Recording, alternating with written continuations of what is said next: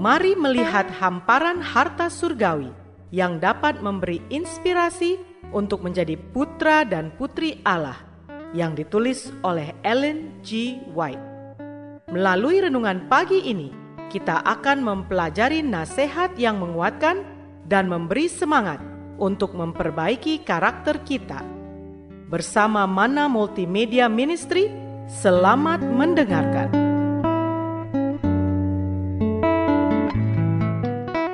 Shalom, selamat pagi saudaraku. Renungan pagi kita hari ini, 26 September berjudul Kita adalah Terang Dunia. Bersama saya, Airin Erika Sulu. Ayat intinya diambil dari Matius 5 ayat 14. Demikian firman Tuhan. Kamu adalah terang dunia. Kota yang terletak di atas gunung tidak mungkin tersembunyi. Mari kita dengarkan penjelasannya. Tugas kita hanya akan dipahami dan dihargai jika dilihat dalam terang yang bersinar dari kehidupan Kristus. Saat matahari terbit di timur dan melaju ke barat, mengisi dunia ini dengan cahaya, demikian juga para pengikut Kristus yang sejati akan menjadi terang bagi dunia. Dia akan pergi ke dunia sebagai cahaya yang terang dan bersinar, sehingga mereka yang berada dalam kegelapan dapat diringankan dan dihangatkan oleh sinar yang bersinar darinya. Kristus berkata tentang para pengikutnya, "Kamu adalah terang dunia." Mereka yang tidak bekerja dalam pengharapan menahan diri mereka di bawah awan keraguan musuh belum mati, dan semakin dekat kita kepada penutupan sejarah bumi ini, makin gigih upaya agen setan untuk mempertahankan jiwa-jiwa di bawah awan keraguan, agar terang surga tidak akan dinyatakan dalam kata-kata dan tindakan untuk membawa pengharapan dan kegembiraan serta keberanian bagi orang lain.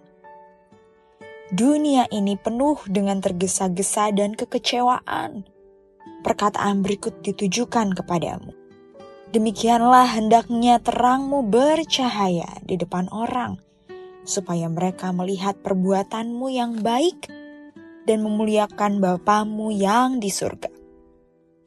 Kata-kata yang mendukung kebenaran, yang diucapkan dengan jaminan yang berasal dari tujuan yang benar, dan dalam pengharapan yang menggembirakan dari hati yang murni akan membuat para malaikat bersuka cita.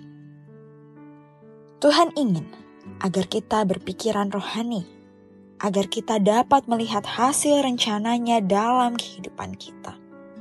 Kita harus menjadi pekerja bersama dengan Allah dalam menyelesaikan pekerjaan yang Ia mau supaya dilakukan di mana pun kita berada, kita harus memantulkan terang. Saudaraku yang kekasih, ketika kasih karunia Kristus dinyatakan dalam kata-kata dan perbuatan orang-orang percaya, terang akan bersinar bagi mereka yang berada dalam kegelapan. Karena sementara bibir berbicara untuk memuji Allah, tangan itu akan dikedangkan dalam kebajikan untuk membantu orang-orang yang hendak binasa. Doa kita hari ini. Bapa terima kasih. Pagi hari ini kami sudah belajar, kami sudah diingatkan bahwa kami adalah terang dunia. Terima kasih ya Bapak. Melalui renungan pagi ini, kami boleh diingatkan kembali agar kami harus menjadi pekerja bersama dengan Engkau ya Bapa. Tolong kami hari ini Bapa, agar kami bisa menjadi terang bagi sesama. Agar sinarmu juga menerangi kami. Terima kasih ya Tuhan, kehendakmu yang terjadi sepanjang satu hari ini. Di dalam nama Yesus. Amin.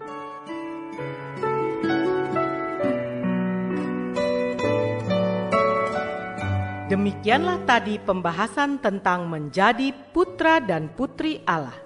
Semoga firman Tuhan hari ini menjadi berkat bagi Anda. Sampai jumpa, Tuhan memberkati.